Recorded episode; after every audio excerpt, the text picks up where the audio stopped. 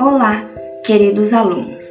Este é o nosso segundo episódio referente ao PET 1 e falaremos um pouco sobre diversidade cultural. Num primeiro momento, vamos tentar conceituar a palavra cultura para que posteriormente possamos entender e discutir um pouco sobre a diversidade cultural brasileira. De acordo com o Instituto do Patrimônio Histórico e Artístico Nacional, IFAM, cultura pode ser entendida como as ações por meio das quais os povos expressam suas formas de criar, fazer e viver. A cultura engloba tanto a linguagem com que as pessoas se comunicam, contam suas histórias, fazem seus poemas, quanto a forma como constroem suas casas, preparam seus alimentos, rezam, fazem festas. Enfim, suas crenças, suas visões de mundo, seus saberes e fazeres. Trata-se, portanto, de um processo dinâmico de transmissão de geração para geração de práticas, sentidos e valores, que se criam e recriam, ou são criados e recriados no presente, na busca de soluções para os pequenos e grandes problemas que cada sociedade ou indivíduo enfrentam ao longo de sua existência. Logo, cultura também pode ser entendido como um conjunto de crenças, conhecimentos, valores, costumes, regulamentos, habilidades, capacidades e hábitos construídos pelos seres humanos em determinadas sociedades, em diferentes épocas e espaços. De acordo com o professor Olien Gonçalves Bezerra, cultura não é apenas o conjunto de manifestações artísticas, envolve também as formas de organização do trabalho, da casa, da família, do cotidiano das pessoas, dos ritos, das religiões, das festas e etc. Assim, o estudo das identidades sociais no âmbito das representações culturais adquire significado e importância para caracterização de grupos sociais e de povos. Um outro termo importante de ser entendido é a ideia de patrimônio cultural.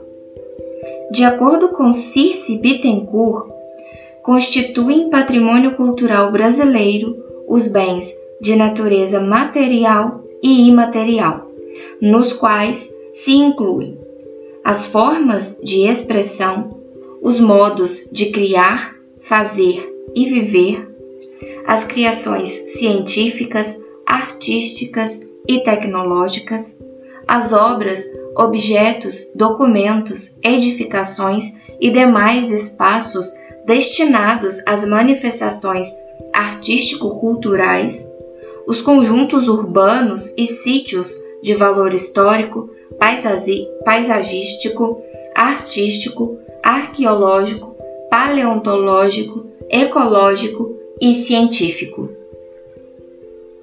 A partir daí, podemos entender que diversidade cultural como a própria expressão sugere, refere-se aos diferentes costumes e tradições de um povo, podendo ser representado através da língua, das crenças, dos comportamentos, dos valores, por meio da culinária, da política, da arte, da música, entre outros tantos elementos que compõem uma sociedade ou um povo e estão presentes em todo e qualquer grupo social.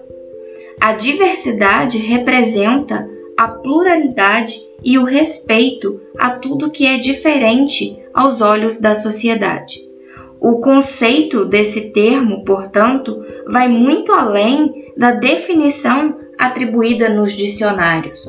Assim como a diversidade cultural Em si, os seus significados também são múltiplos.